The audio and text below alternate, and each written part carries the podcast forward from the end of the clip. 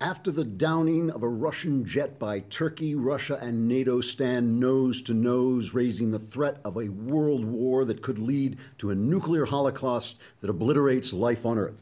Happy holidays. Trigger warning I'm Andrew Klavan, and this is the Andrew Klavan Show.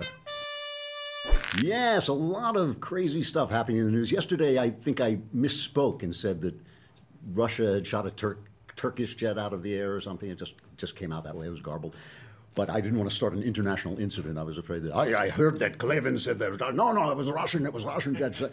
anyway, so so much is happening. Life on Earth is uh, you know completely under threat. So I want to start by talking about a personal grudge I have with uh, somebody somebody in this very room. In this very room, someone has betrayed me. It's like the Last Supper, except with me instead of Jesus. Which okay has a substantial difference, and so maybe it's not like the Last Supper at all. But, but yesterday, now I've, I've spoken before before about how much I love working at the Daily Wire. This is true. I love coming in here. The people are great. However, yesterday, I go out and meet a friend at a cigar bar. And I love this guy because he always brings me a great cigar. He, he brings he takes care of the cigars. I take care of the scotch. That's how we that's how we work it. And he also, because he's a cigar lover, he knows all these great places in LA. I'm kind of new to LA. And I, I mean, a cigar bar to me, to sit in a cigar a bar, smoking a cigar and drinking a single malt with a game on television. I won't say anything shallow like heaven is a cigar bar, but heaven includes a cigar bar, okay? because you know, like the, the hymn, you know, the hymn says we'll, we'll praise God for ten thousand years, after that, I'm hitting the cigar bar. Be like, yeah, that was uh, 10,000. I'm done, you know, I'm done. I'm, hitting, I'm, hitting a, I'm hitting the cigar bar. And, uh, you know, one of the things I love about the cigar bars is people say whatever they want because it's almost all guys. It's all guys, let's, let's face it.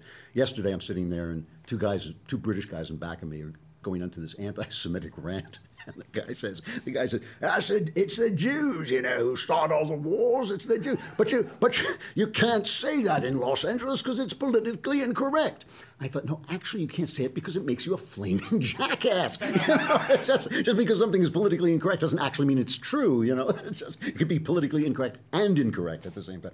Anyway, I'm sitting there talking to this pal, and we're smoking a cigar. Whereupon he reveals to me that Jonathan Hay, the man who produces this show and who does all this great technical stuff, had a poker game at his house and did not invite me.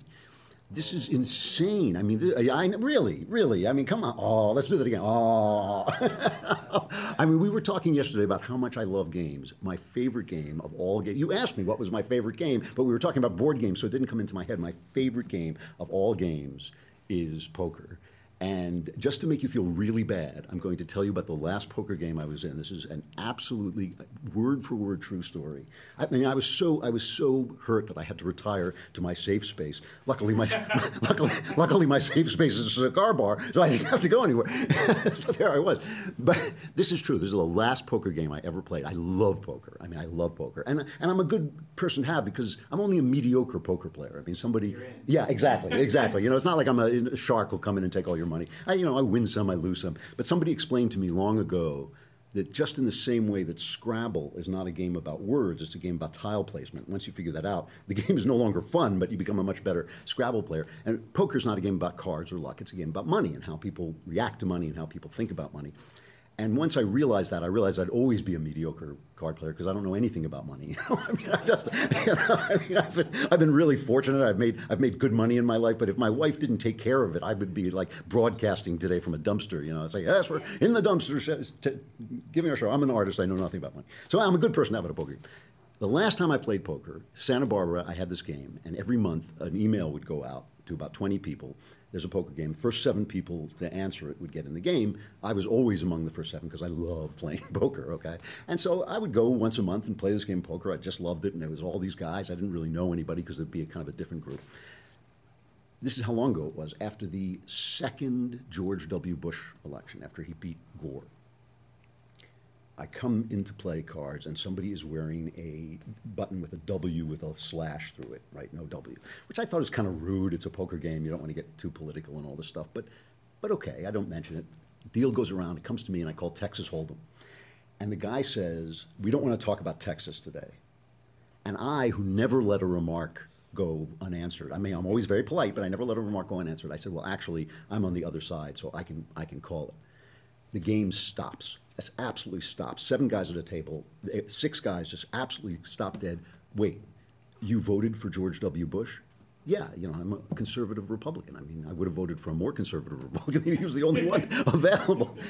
They said, I'm sorry, we, we always think of, you know, we hear, he, he says to me in this kind of sensitive voice, we here always think of conservatives as stupid. so uh, we'd like to hear why you did that. And I said, no, I'm, I'm playing cards. I don't want to talk politics. I, I talk politics all the time. I'm not going to, you know. Thrice uh, thrice I denied them. Okay, three times they say we got it. You have to explain. This. Three times I said no. Finally, I said okay. For a couple of minutes, I'll talk about this, and then let's go back to playing cards. Okay. So for a couple of minutes, I explained that Bush wasn't my favorite president, but he was much better than the idiots who were running against him, and that you know he had done some good things and things I liked and things I didn't. And somebody says, Well, what about abortion? I said, That's the end of the conversation. I'm not talking about abortion over a poker game because it can only end in tears, right?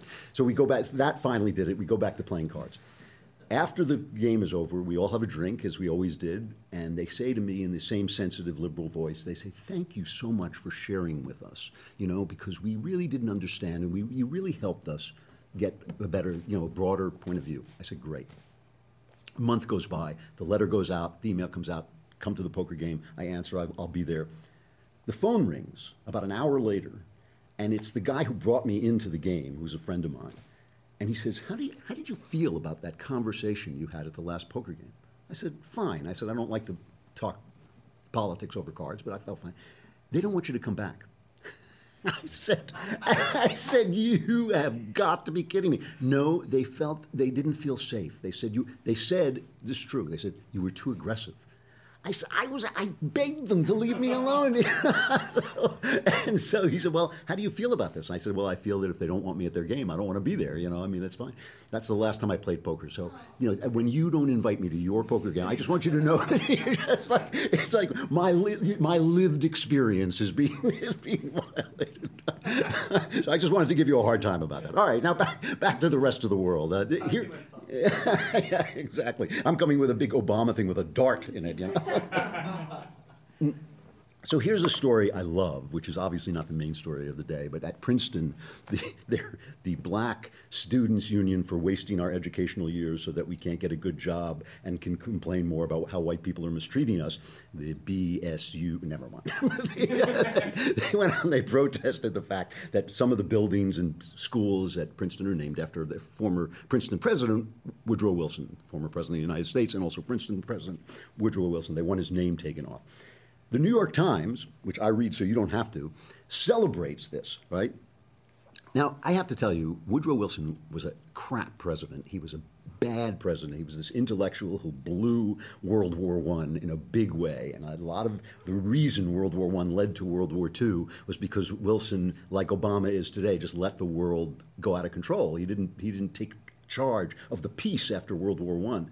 And, and so it was botched and it led to World War II terrible, terrible president, but progressives love this guy. I mean, if you read biographies written by leftists about Woodrow Wilson, it's like he walked on water. They love this guy. Suddenly, no. Suddenly, this is the New York Times on Princeton. Student protesters at Princeton performed a valuable public service last week when they demanded that the administration acknowledge the toxic legacy of Woodrow Wilson, who served as university president and New Jersey governor before being elected to the White House. He was an unapologetic racist whose administration rolled back the gains that African Americans achieved just after the Civil War. That is absolutely true. And you know who writes about it? You know who was like one of the first person to really publicize it? Ann Coulter, because she talks about how, you know, the blacks keep voting for these incredible races, namely Democrats. My feeling is, yeah, take Wilson's name off, then take LBJ's name off because the Great Society slowed the advance of blacks into the middle class. The blacks were really moving quickly into the middle class when uh, LBJ took office, and then the Great Society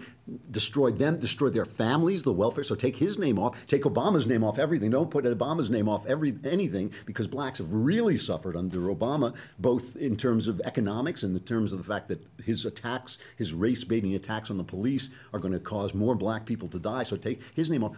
Or, or save time and just don't vote for Democrats. and you don't have to erase all the names off the buildings because it's hard once they're in there. You know, it's tough, the eraser breaks and everything like that.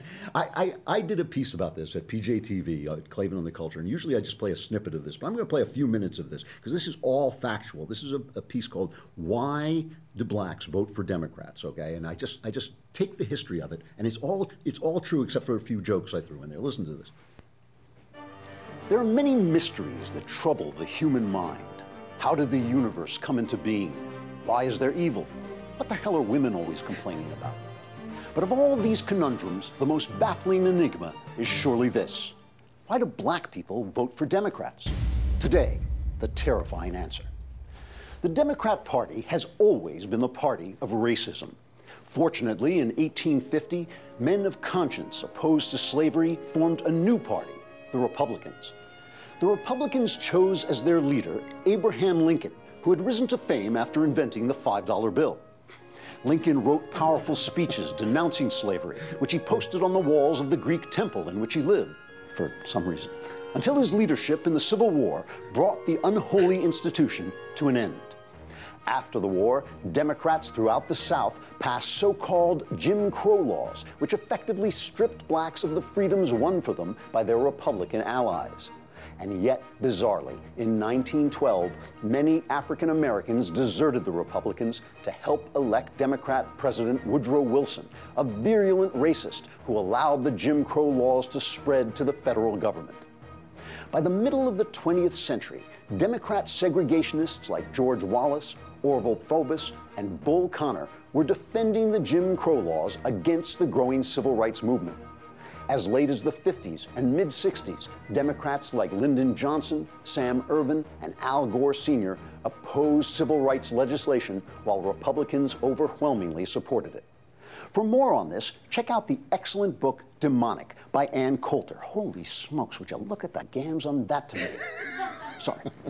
It's a Democrat tradition that Richard Nixon won the racist South for Republicans with his famous Southern strategy. Another Democrat tradition is lying.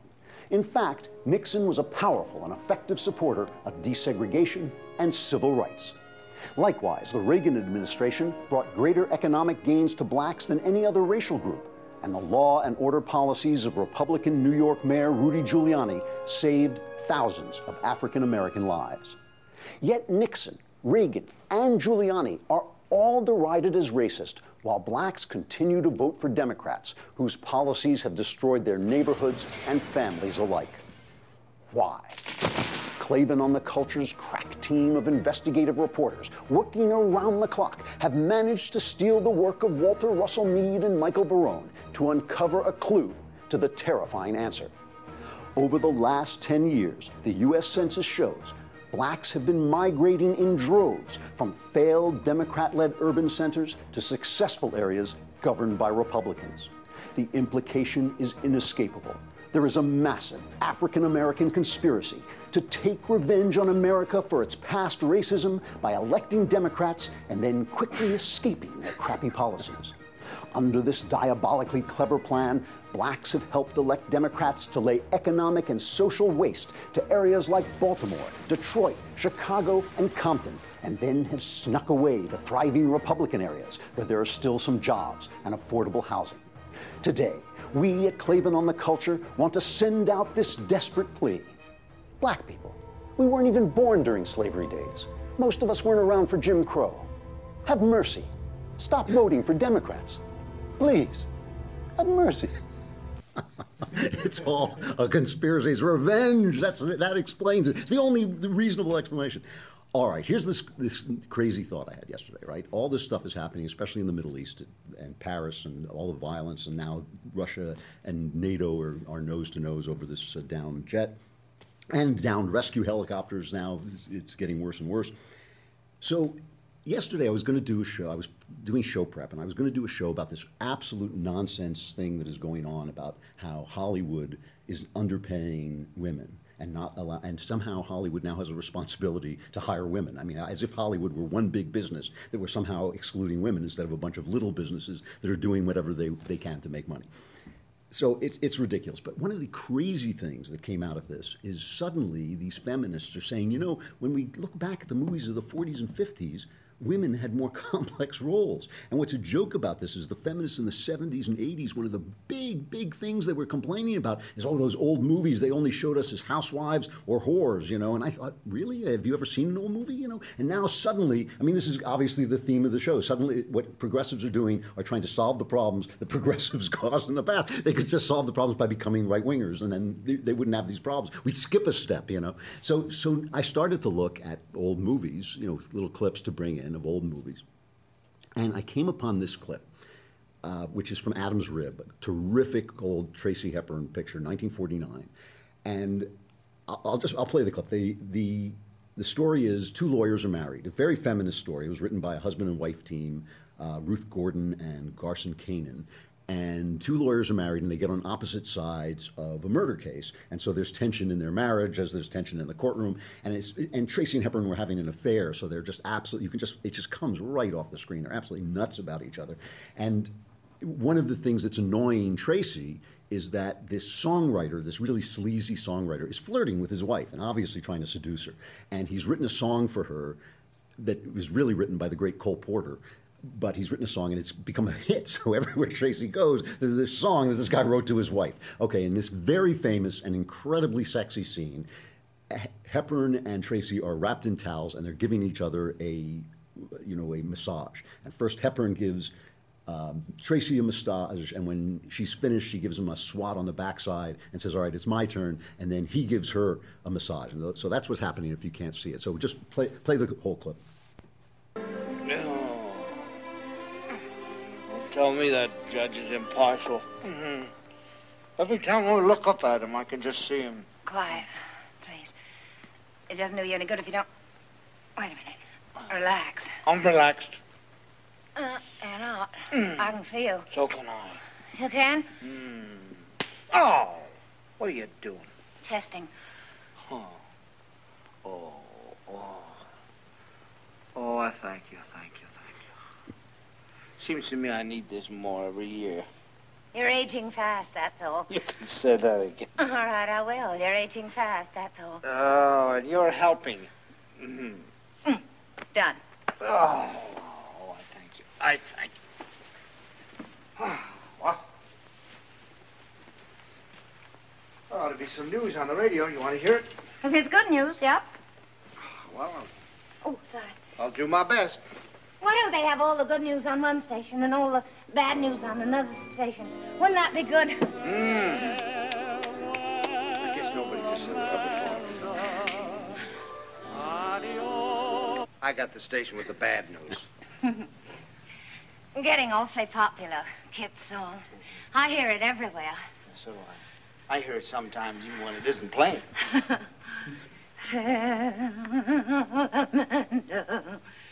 Adios, adieu, adieu. Farewell, Amanda. It all...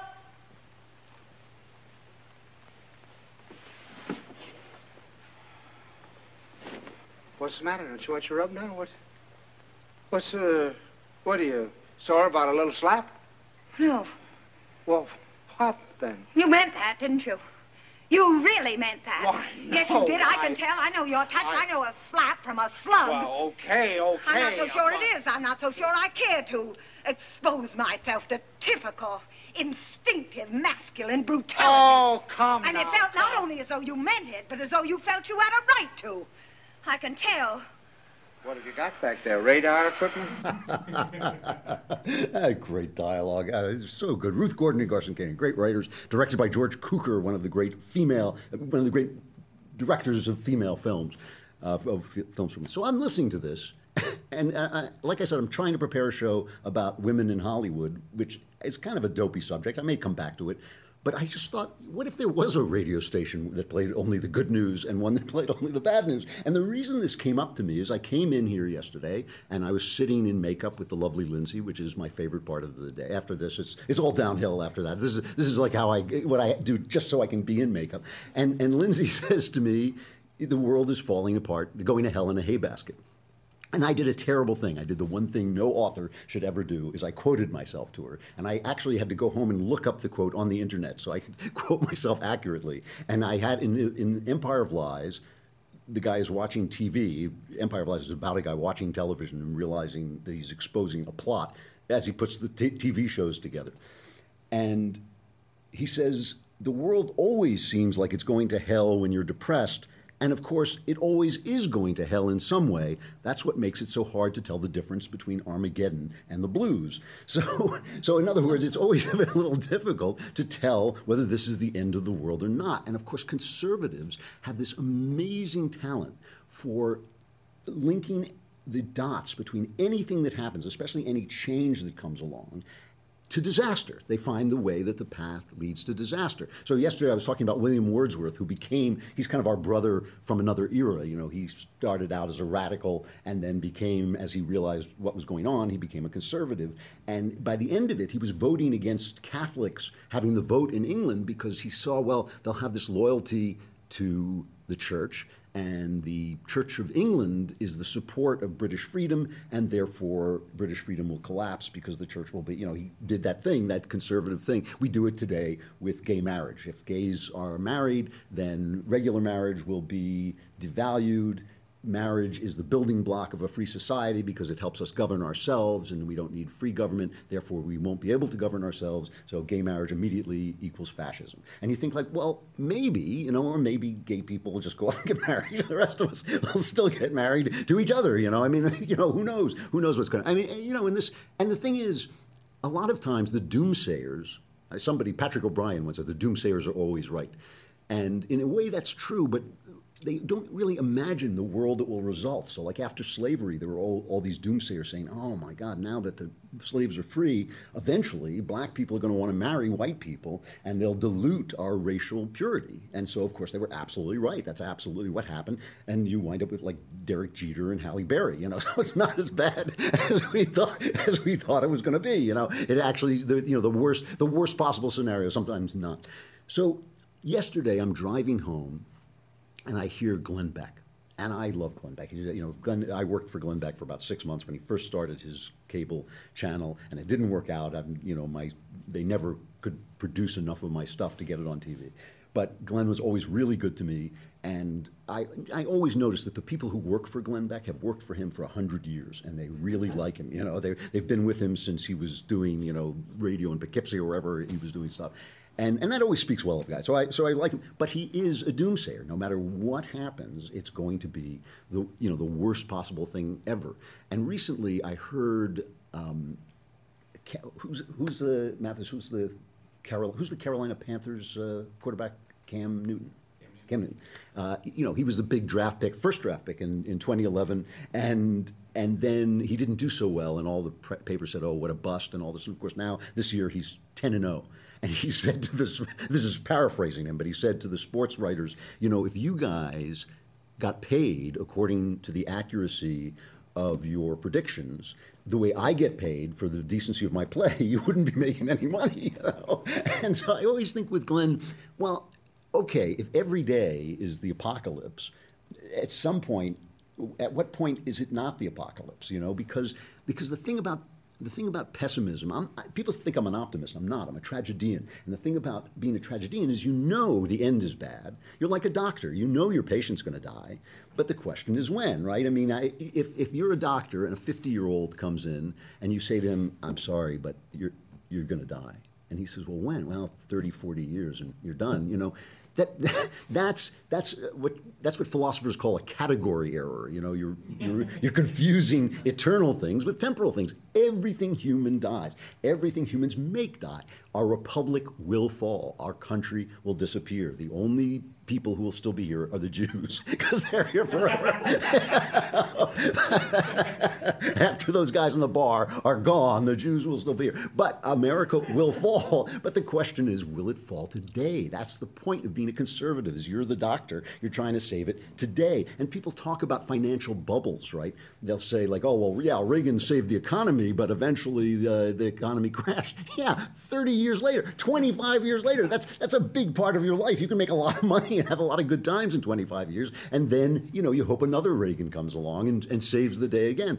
So if, if you don't confuse, if you understand that everything dies, it's all about saving it for today, you know? Forget about your children. Your children are just gonna have to take care of themselves the same as you did, you know? I mean, like, they're gonna have to take up the, the, the fight.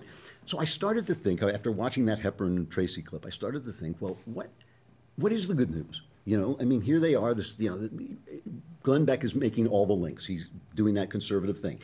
This is Turkey's part of NATO you know, Russia is loves humiliating the U.S. So now Russia and NATO are, are face to face. NATO has this thing called Article Four, once, which means we all have to support each other if we get in a war. So we're done. We're toast. You know, I mean, obviously, Turkey and Russia will go to war. We have to support them. We'll go to war. We all have nuclear arsenals. Kaboom. We're, you know, we're, we're all be at the cigar bar. You know, we're all, we're all adjourning to the cigar bar. So I thought, well, okay, but what if I connected the dots in a different direction and got to a good. I mean, he, you know, God love Glenn, but he doesn't know. You know, he doesn't know what's going to happen. Neither do I. But what if I connected the dots in a rational way and thought, what's the good news? First of all, let's let's begin with this. Barack Obama has destroyed the Democratic Party. Barack Obama has been very successful for himself, but in being successful for himself, he has absolutely destroyed the Democratic Party. I looked it up just why I wanted to see what was going on, 900 seats in state legislatures have been lost since Obama was president. He's lost almost 70 Democrats, more than 900 state legislators, more than 70 Democrats in the in the Congress. Um, we took here's here's guys fact checking this. The bottom line: Republicans now control about 56 percent of the country's over 7,000 state legislative seats, up 12 percentage points since 2009. 35 states posted double-digit seat losses. I mean, we've taken over state houses. We obviously have taken over both houses of Congress. People are complaining about the fact that the Republicans haven't been aggressive enough, but Obama has gutted the Democratic Party. Now, with the latest uh, disaster in Paris and what's going on in the Middle East, the new polls are showing that Hillary Clinton, I mean, look, the Democrats have this demographic advantage. I think they gain like 4% every election cycle in in the, the electorate because of more Hispanics and things, people who are traditionally Democrat voters. But in a, a an election is a by is a two person thing. You know, you only have to choose between one and another. And people do cross party lines. And Hillary is a deeply flawed candidate. And now the polls are saying that a lot of the Republican candidates could, could beat, beat her. Okay. So let's just say, and even, even in the in the Middle East, people are now looking. I mean, Obama has handled this so badly. Obama is in Turkey, right? In Turkey, where the people are shouting Allahu Akbar during the moment of silence for terrorists, and Obama is attacking Republicans. He's attacking Americans in Turkey. You know, I mean, even people who like him, like uh, Walter Russell Mead, the guy at American Space, he's a he's a Obama supporter. He's going, this is Obama's fault. He's talking about how you know Obama has brought about this Syrian crisis himself, and it's very cynical of him. It's very cynical of him to use the crisis as if he were the great, uh, you know, savior, the great compassionate savior, when he has caused this problem. So let's look at it this way, right? This, oh, this is what Walter Russell Mead. He says to see the full cynicism of the Obama approach to the refugee issue, one only has to ask President Obama's least favorite question why is there a Syrian refugee crisis in the first place? Obama's own policy decisions, allowing Assad to convert peaceful demonstrations into increasingly ugly civil war, refusing to declare safe havens and no fly zones, were instrumental in creating the Syrian refugee crisis. So everybody knows this, okay? So no one knows what's going to happen next. It might be what Glenn Beck says, but let's look at it this way. Putin is a paper tiger. He is out of money. He's got no money, right? The minute the oil market crashed, Russia's broke. So their army will melt away. He can march into every place he wants. Their army will melt away the minute it meets opposition. It, he, he just doesn't have the wherewithal to fight a war, and he knows it. I mean, Putin, Putin only is acting as aggressively as, as he is in reaction to Obama's weakness. Obama's got a year left, okay? So he's out of dough. The ISIS troops are really good at murdering women. They're excellent, excellent at raping and murdering women and children. They're really good at behaving, be, beheading people who have no guns. But the minute they meet any kind of an armed force, they melt away too, okay? So let's just say, Ted Cruz and Marco Rubio have both been talking really good sense. What, no matter how you feel about their other policies, they've both been talking really good sense about the international issue.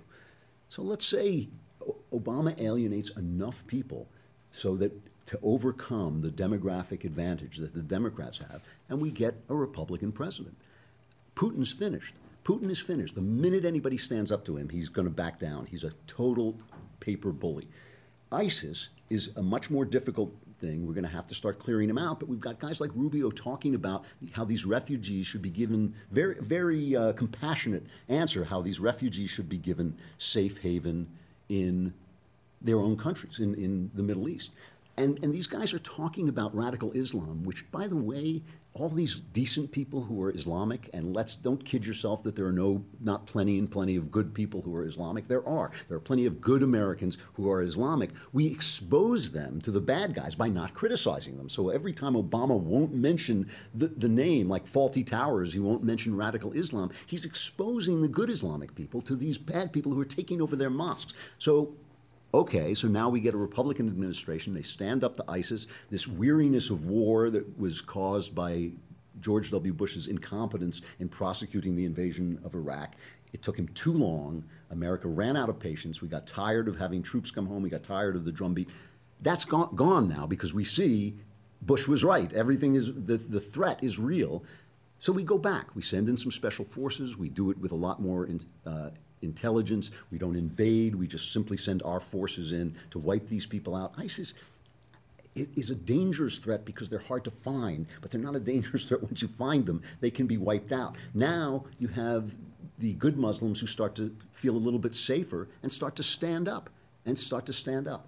Our economy recovers. There's billions and billions of dollars in investment that has been standing on the sideline because nobody trusts Obama billions of dollars. The minute Obama is gone and a Republican pro business president takes over, that money is going to come rushing back into the economy. You will see this economy skyrocket.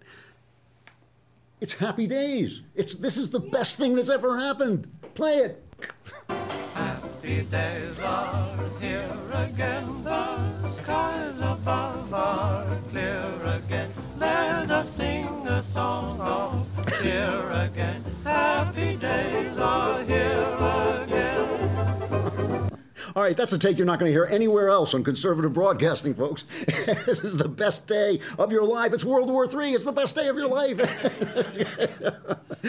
All right, stuff I like for Thanksgiving. I mentioned Cole Porter, who wrote that you know kind of little ditty in the uh, in the movie. Cole Porter, one of the greatest of great American songwriters. Another another gay guy who's going to be at the cigar bar. So you know, he's, he's just fantastic. And no one interpreted him better than Ella Fitzgerald, except maybe Frank Sinatra. Frank Sinatra and Ella Fitzgerald both gave these great performances. If you've never gotten the album Ella Fitzgerald, the Cole Porter Songbook, it is one of the great, great albums of that era. This song that I love is called I Concentrate on You, and to, it, to show you how brilliant this guy was. Not only do the verses rhyme within themselves, like in most songs, but the verses all rhyme with each other. And it's so expertly done that you could, if I didn't tell you, you would listen to it for years before you realize that all the verses rhyme with each other. And it's also just got this wonderful, some of these guys, they could write the most condensed, optimistic lyrics. Like the last lyric is, Whenever wise men say to me that love's young dream never comes true, to prove the, that even the wise men can be wrong, I concentrate on you. I mean, what a great lyric. Come on. the, whole, the whole thing is just great. Ella Fitzgerald's voice, clear as a bell. Happy Thanksgiving, folks. We'll be back after the holiday. Have a great holiday. Remember, this is the day that the Lord has made. Rejoice in it and be glad. I'm Andrew Klavan. This is The Andrew Klavan Show. I'll see you on Monday.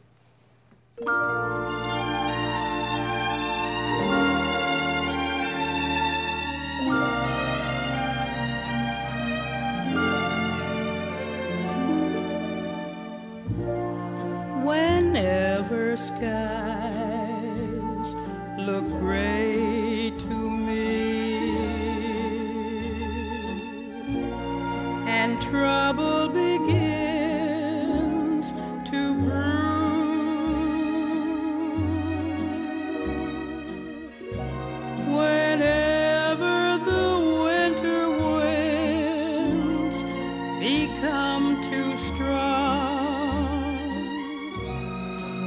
I concentrate.